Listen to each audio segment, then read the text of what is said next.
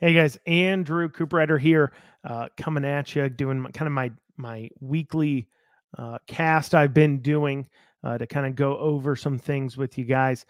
Uh, I, I've, at the rally on Saturday, we'll go over that here in a second. But at the rally on Saturday, a gentleman came up and asked me to start uploading these to uh, the the podcast so you can listen to it on the go. So I'm going to start doing that. I'm going to start re-uploading them to the podcast. Uh, that is Fresh Brewed Politics, Fresh Brewed Politics. You can go on Spotify and everywhere else where they have them. I'll, I'll, upload prior episodes too today so people can get all caught up and we can stay into it. So, kicking off there, guys, if you could go ahead, please hit the share button uh, down there. If you're on Facebook, share it, share it to a couple of groups pages, share it several places if you can for me. Uh, if you're on YouTube or something like that, feel free to share out the link and let people know what we have going on. I am very excited. Uh, the stickers came in for my campaign coffee. This is for the uh, Cooperrider for Kentucky campaign. Uh, for those who are listening on the podcast, you can't see it, but the sticker has an eagle smoking a pipe, which I thought was pretty cool. So there you go. Uh, the Cooperrider for Kentucky for the Commonwealth Freedom Blend right there for you guys. So go ahead, share that out. You can purchase that coffee at uh, Cooperrider. That's C O O P E R R I D E R, the number four K Y uh, dot com slash shop. You can get that coffee there, and it's it's wonderful. It's a great blend. Uh, I made it myself. So you're not purchasing it. I'm sorry. You can get some and with a suggested donation. Okay, so anyways, back uh back to it here. We're going to talk about BR 106, why it's necessary and uh, the arguments for and against it, and then we're also going to talk about why that means uh, it probably won't pass or or correction. We hope it passes, but we need people like you to help us get it passed, right? Uh, we need to be applying that pressure to them because there's a lot of pressure coming from the other way. And I'm going to kind of break that down and describe how it works. But first, let's talk about what BR 106 does. And let's just talk about the philosophical arguments and then go into the issues with it possibly passing. So I am in support of a bill like BR 106. Um, what BR 106 does is it it stops uh, employer uh, mandates. Now, a lot of people, not a lot, but some people would argue, and I'm not saying they don't have a point, that the the you know we've been fighting government overreach. I i am myself somebody who said this you know when it came to uh businesses and saying they cannot a lot of people would push to say well they can't mask in businesses um after the mask mandates are lifted and and to which i said you know at that point it's a it's a business's free decision if they want you to wear a mask or not inside and that's their free decision. We just didn't want mandates coming down from the government. Uh, but the problem is when it comes to these mandates regarding employment and everything else, is that it is not coming from a place of uh, of free market decision making. Let me explain. So, in a perfect free market, free in, in, in this utopia world where the government hasn't been playing with our markets for a very long time. And what I mean by that, especially our employment markets, is that I mean you can rewind all the way back to Jim Crow laws. Okay, uh, businesses there's there's free market work, there's free market forces at work most of the time, and so when you're dealing with these uh, free market situations, businesses will do things that are encouraged by the free markets, and so if you rewind to Jim Crow, why did Jim Crow laws come about? Well, they came about because businesses were desegregating on their own because it made more free market sense. The market naturally pulled away from racism. And because, you know, it, it, it doesn't matter, everybody's money green and people didn't really care. And so, and then a couple of racist Democrats got together and decided to go ahead and put in place Jim Crow laws to force the government to make businesses uh, claim who they can serve, who they can't serve. And and the problem is, is that happen. Those laws go in place, and then we realize they're terrible laws. They should get rid of, and they should have. So we get rid of them. But the problem now becomes is that um, we've done damage by having these laws in the first place that encourage discrimination how do we get businesses to stop doing it? Because businesses are naturally concerned with making any kind of social trend changes. It's cost benefit analysis. They say okay what is going to make me more money uh, versus what isn't? That's what a free market means. And so if you're so in in that sense they're saying well i mean all these people were up in arms about desegregating. Do i really want to desegregate? For that reason because the government had already played with these markets we had to put in place rules and laws to stop the damage already done by these these laws that were put in place to tell businesses they had to discriminate. And so if we fast forward to now we have a situation with our employers our situation is is we have mandates coming down uh, from the federal government that we're fighting in courts but we also have mandates coming uh, from governmental forces within our own state. So take for an example you know governor Beshear using taxpayer dollars to do things. Like for an example pay for the national guard to come up and and cover uh, if you fire people at a hospital. So in a free market situation if not enough of your nurses and doctors had gotten the thing and then you decide I'm going to fire anybody who haven't gotten the thing, well, then you don't have enough nurses and doctors, you'd fail. So the free market would dictate that you wouldn't go ahead and do that. You wouldn't want to mandate that to your employees because your business would be gone. But here you come, you have you have uh, government coming in using our taxpayer dollars to say, listen, you know, here's the deal uh, go ahead and do that. And what we'll go ahead and do is we're going to uh, give you the National Guard. We're going to help get you some money so you can replace these people. And don't worry if your business starts to fail, we'll bail you out, right? Because they do. And then, oh, also when it comes to to hospitals, at least in the state of Kentucky, because of con laws, that certificate of need laws, that state hospitals need to get permission from the government before they buy a significant amount of equipment, add beds, or build another location it gives the ability for uh, the threat to not even need to be stated, but implied from Beshear and Dr. Stack that they would hang up any kind of con request. They would go ahead and, and make it very difficult on you to be a hospital. This isn't even speculation. There's a hospital out in Georgetown that was advertising that they were not mandating in hiring ads, and Dr. Stack called them up and demand they pull it down, threatening them with um, further actions. And so they ended up pulling those down. So that's happening here in Kentucky. Now, Kentucky is SBA 8 which says a government cannot create mandates. But the problem is, is what happens when you have governmental forces using our taxpayer dollars and the overregulation laws they already have in place to get businesses to do something they wouldn't normally do. Because once again, not only is there no free market standard to it, but also if we are having free and accurate flow of information, it doesn't make a lot of sense. Studies have already proven there's no such thing as zero uh, uh, infections. There's no such thing as that happening. That this um there that it does wane, and uh, you know people who get who have the the the thing can still uh, get the the disease. Sorry, guys, I'm trying to stay away from the key trigger words for the Facebook censors, and so what ends up happening is is there's there's not really a moral issue there because uh, people can still sketch it they can still spread it. It doesn't even eh, do that. In fact most the the studies i've seen coming out peer reviewed have stated that there is no connection between rates and spread. Um, so you you know there's one county i guess in the us has 99.9% uh, rate of people having had this um, this this this treatment thing. And yet they're a red zone for spread. And so, for that reason, it doesn't seem there's a connection between spread and having it. Now, what that seems like is is that uh, if the thing helps, it helps you uh, individually with your reaction to it, but that's it. It does nothing for the greater community. So morally, that removes it too. So if one accurate information was allowed to flow easily within the communities, mixed with um, government not playing, providing monetary incentives to putting it in place. I know Priorly had spoken uh, a few few months back about some of the uh, tax incentives and things like that they were doing for these businesses to get them in place, and and some of the other things. And so, if if that information's freely flowing, then uh, you know, it wouldn't be a big issue. BR 106 wouldn't be necessary because I don't think businesses would be mandating it in the first place. There's nobody protesting to demand businesses put in place mandates.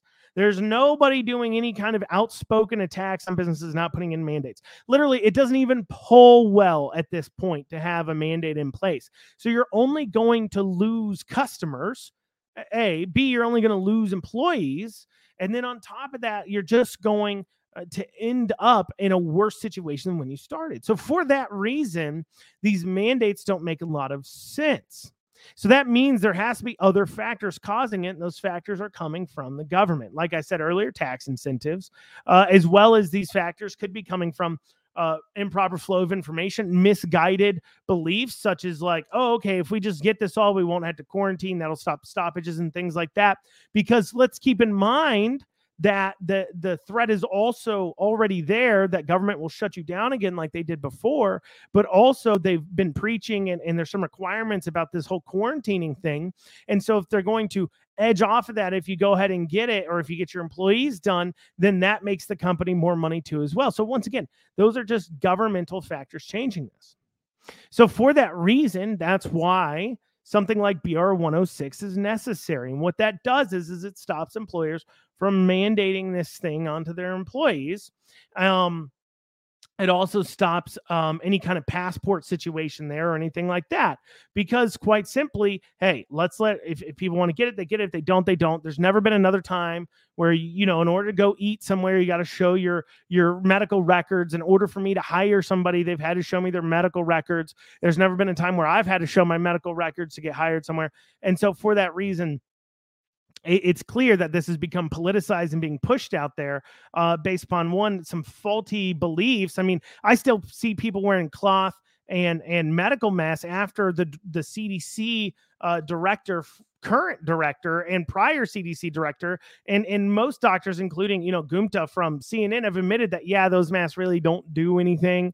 Maybe a KN95 mask may provide some protection, but those don't do anything. But that hasn't stopped hospitals even from still handing them out. That hasn't stopped places from requiring them. Hasn't stopped people from wearing them, even though the, all the experts have already said they just aren't really good for this particular situation. But I digress. So, so several beliefs there right? And so it's key to understand too about these tax incentives, and there's some monetary incentives for businesses to do this. Why? Because we're going to go on to the next port. So BR 106 seems straightforward, right? We're pushing back against Democrat led mandates at the federal level. We're pushing back against state led uh, uh, backdoor mandates that Beshear's kind of working in there using taxpayer funds, right? We're pushing back against, uh, you know, governmental overreach by BR 106. So why wouldn't we pass it? Right? And, and, like i said the argument is is that it itself is overreach but the problem is is there's no other way to fight back. We can't trust Beshear. We can't trust joe biden. We can't trust these people. We got to put it in place that no you can't do that. No you can't be doing that. So that way we can stop Beshear dead in his tracks. So here's the dirty little secret. A lot of these giant companies they don't man- mind the mandates. One they think it works or it's going to save lives. And you know like I said science is a little iffy on that one. Um but also too as well they believe that uh, um, they want those incentives and they want that money coming in. we're talking massive amounts of money, right? And, and they believe they won't have to quarantine anymore. I mean, look, you know, a friend of mine works at the schools, okay, and um, she she she does have her thing, and her husband had gotten uh, come down with the sickness, and she called them saying, "Hey, my husband's come down with the sickness. I haven't been tested yet. Should I still come in? And they said, uh, yeah, you've you've had the thing, right? And they're like, yeah, I've had the thing. Like, okay, well, you've had the thing, so go ahead and just come in. So they're not even telling them to quarantine or anything else if you've already been around it, if you've had that, because it's allowed by the government, the government and OSHA and all them, they're allowing that. So there's a push there. Why that's important to understand is to now understand why uh, Kentucky Republicans are going to do the bidding of these private companies as they so often do. And as I get into this, guys, please hit that share button and and share this out there onto your pages and stuff because I'm going to break down kind of how the the political system works. Uh, a little bit here in Kentucky and, a little bit of history. So, first, you have to understand that Mitch McConnell has an extreme amount of control over our state uh, uh, legislator. And the reason why is because a lot of the back in the mid teens, um, when we began working on trying to take over the House and the Senate for the Republicans in Kentucky, uh, the orchestrator of that was McConnell. what he would do is, is they'd go out and they would find people to run in races. Sometimes they're Democrats; they'd re-register them as Republicans. They'd go out and recruit people to run in races, and then McConnell would use his connections with corporate entities to funnel money to these people who were running. Well, to f- get that money funneled to him, what's that mean? Well, that means McConnell has always been funded well by corporate interests, and he does what corporate interests ask him to do because they're the ones who give him the money. He directs their money out, and then that's how you get it to candidates.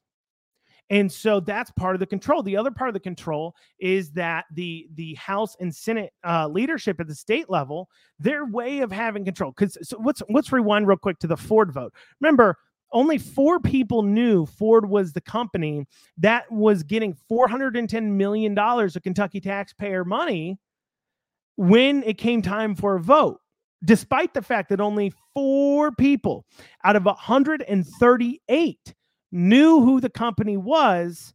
That leadership entity was still able to get 126 other Republicans to vote yes to giving $410 million to an unknown company. How do they do that kind of thing? Well, guys, I got to tell you about something called the Senate Republican Caucus Campaign Committee or the House Republican Caucus Campaign Committee. And what are these entities? Well, what they are is they're the only entity in the state that can give unlimited amounts of money to candidates. So the Republican Caucus Committee Senate Republican Caucus Committee can give as much money as they want to candidates. So, meanwhile, while we're out here, if you want to donate to me, and please do so, Andrew, uh, 4KY, the number 4KY.com, uh, click the donate button. You can also go to the shop, get yourself nice coffee, plug there, shameless plug. Anyways, so while I have to work that way, when you get into a general, a lot of times, especially if it's a battleground type area, uh, what these caucus campaign committees do is they send significant amounts of money to candidates. So I'll give you an example here. Um, in in 2020, they sent uh $68,689 to Christian McDaniel for his race. They sent $15,000 to Damon Thayer. They spent $5,000 to William uh, Furco. They sent $25,000 to Albert Robinson. They sent another 25 grand to William Furco. They sent $20,000 to Albert Robinson again. So that's $45,000 to Albert Robinson. Michael Nemes, Jason Nemes's father, they sent him about 12 grand uh, there towards the end of t- 2019. Keep in mind, he didn't have a primary quite coming up there, but they're sending a massive amounts of money there. Um, and so when you talk about that's just 2020, you go into 2019, Charles Wheeler, he's getting 57 $60,000, right? And so you're seeing all this money from these campaign caucus uh, committees being given to these candidates, and leadership controls that flow. So if you don't do what they say, they're not going to send you their 20 grand or their 30 grand or their 60 grand that they send in some situations. Now you can say, well, Andrew, they send that. Where does that money come from? In fact, when I was talking to my wife about this and all the money they're sending to candidates, um, she asked, well, where does the money come from? Well, according to KREF, this is all according to KREF. You can go to uh, it's Kentucky Registry of Election Finance. Just Google KREF KY, and you can find all these reports. Um, I'll give you guys an idea here. They're getting so so this is um December. Uh, this is December of 2020. So this, I believe, would be uh, about this time last year. This is kind of the monies they got here. They got uh, let's see, they've got uh how much money from PACs? They got in $116,500 from PACs just in that quarter. We've got $1,250 from Microsoft, $1,000 from Kentucky Credit Union. We got 2,500 bucks from what's that? Altria Group. We got $1,000 from Yum Brand. Remember, they put in a mandate here in the state. We got 2,500 uh, from Genentech. We've got uh, 2,500 bucks from C- CRH Americas. Uh, CVS gave them $3,500. CVS, the ones, you know, giving those uh, those their shots out. Um, twenty five hundred dollars from Kentucky Associated Healthcare Facilities. We got twelve fifty from Wine and Spirit Wholesalers. Twenty five hundred dollars from Kentucky Petroleum Markets. Five thousand dollars from the Ford Motor Company Civic Action Fund. That really paid off for them. That five grand led to four hundred and ten million dollars. $5,000 Kentucky Highway Industries. Remember how much we had to worry about the gas tax there last year? I wonder if that had anything to do with it. Um, Associated General Contractors, Kentucky Automobile Dealers Election, 3,500. Anthem PAC, that's the insurance, five grand. Guys, it's just one quarter. Enterprise gave them five grand. Louisville Apartment Industry, grand. Northfolk gave them 2,000. Kentucky Dental, 2,000. Um, you know, and, and GM gave them two grand. That's why they didn't get 410 million. Ford got four, 410 million because they gave them five grand. And, and and you can just rattle through this. You know, UPS gave them five grand. The Kentucky Chamber of Commerce, which directs a lot of these flows and has a lot more control of your state legislature than is necessary, gave 2,500 bucks. Um, United Services Automobile Association, that's USAA, gave them 5,000. United Health Group, 5,000. Kentucky Physicians, 2,500. So, you know, and, and you can go through and look at these. Merck, $3,500 from Merck. Yeah, the same one that came out with the pill, right? Anyways, you can go through these and you can find Pfizer gave them five grand at one point. Johnson Johnson's giving them five grand just about every year. And so that is who's funding this PAC that then they use to create control over those who vote.